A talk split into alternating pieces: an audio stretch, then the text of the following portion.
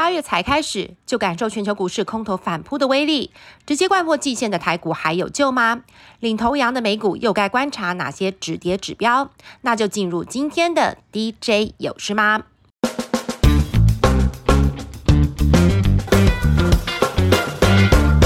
这次我们访问到的元富投顾美股分析师姜光宇认为，与其说美股这波是因为被信评机构调降美债以及银行股评等，更大主导市场的因素应该是对货币政策不确定性诱起以及股市高评价的合理修正。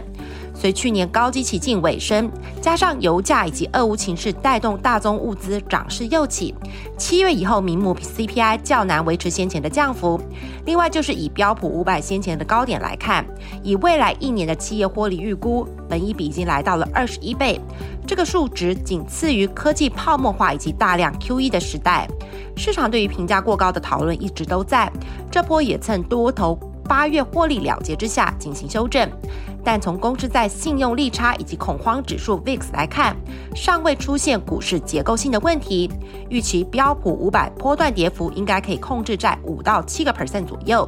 但科技类股为主的纳斯达克以及费半修正的幅度可能会略高于标普。关键还是在于 A I 领头羊的 NVIDIA 八月二十三号公布财报后的市场反应，会决定 A I 股下坡的走势。进入台股的大事，下周八月十四号是上市柜公司第二季财报的截止日，法说还是不少。今天改变顺序，先从非电子股说起，先来一档人气新股虎航，股票代号六七五七，即将在创新板挂牌。线上记者指出，受惠疫后出国人潮的涌现，公司今年有机会提前获利，只是第三季油价上涨，公司油价占成本的比重约四成，相对同业为高。接下来要关注油价变化对营运的影响。不过虎航目前已经是国航中的日本航点王，接下来还会再开日本新的二线城市航点，增加运能。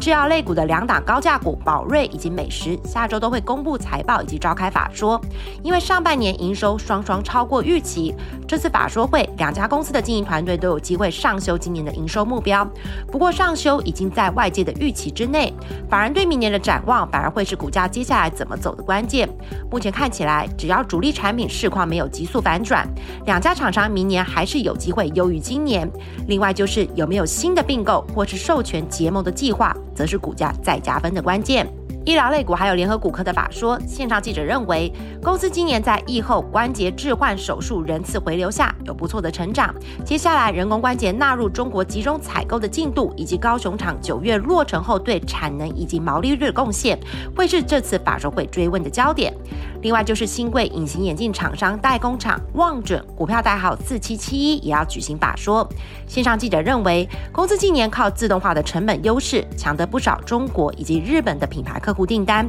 接下来将推出自动化细水胶的制程，有助于争取新的利基订单。公司上半年营收成长超过三成，最快有机会在第二季财报出炉之后送件申请上市柜。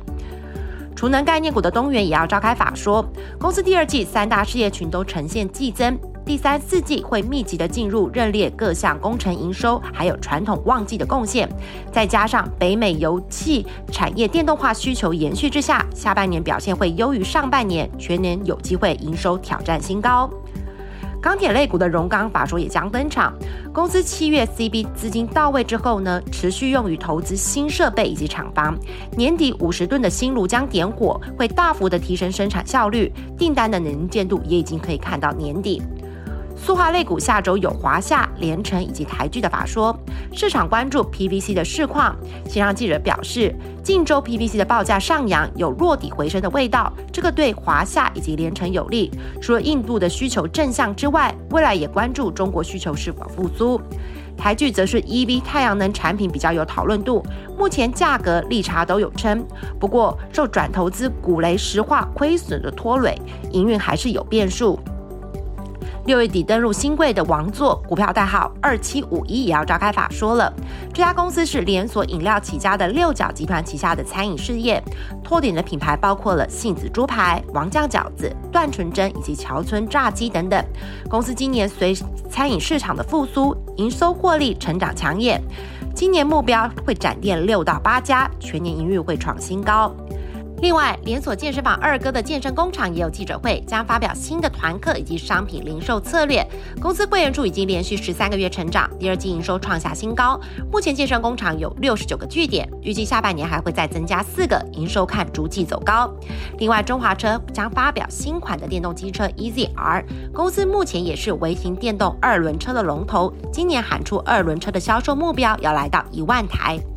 紧接着进入电子股的法说，半导体族群有封测厂的华泰，市场除了关注主力产品 N F L A S H 的市况之外，因为接到美超微的订单，也晋升了 A I 供应链，还是外界看待后续成长的动能。设备厂群益股票代号六六四四也有法说会，线上记者认为，公司下半年营运有机会优于上半年。公司这几年也扩大在半导体设备的挹注，目前占营收的比重已经有来到 百分之十五到百分之二十， 客户群包括了台积电、Intel 等等。市场也高度关注群益在先进封装的进展，另外就是 P C B 东南亚迁徙带来新的商机。I P 厂 M 三 E 也要召开法说会，第三季受惠于旺季，加上晶片设计复杂度以及高速传输界面升级的带动，线上记者认为，公司下半年的营运表现会优于上半年，全年会创下历史新高，明年也有机会维持成长的趋势。相较之下，消费性电子占比较高的羚羊集团下周的法说会，预期看法就会比较保守。散热股的元山股票代号六二七五也有法说会。公司 A I 伺服器需求强劲，订单能见度可以看到年底，加上电竞市场跟车用的贡献，营运表现会逐季走高。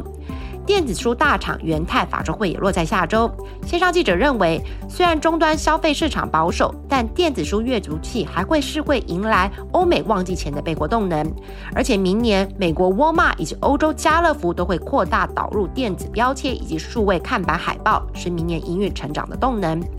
石英元件厂商经济也有法说会，公司今年营运虽然受到手机市况疲弱影响，营运营收可能下滑，获利腰斩，不过车用相对有亮点。线上记者预期，今年车用营收占比会上扬到 百分之十五， 明年车用相关营收有机会年增超过两成。长期公司则是期望拿下车用石英元件 百分之十五 的全球市占。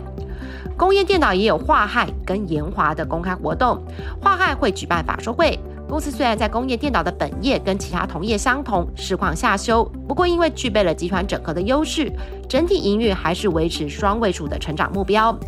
研华则将举行四十周年的产业伙伴峰会，基本面预期会在第三季落底，第四季缓步回温。电子下游最受关注的应该还是鸿海的法说会，线上记者认为，随苹果新品进入拉货阶段，第三季的营运会优于第二季。市场也关注下半年 A I 伺服器拉货的情况，预期今年下半年会明显的增温。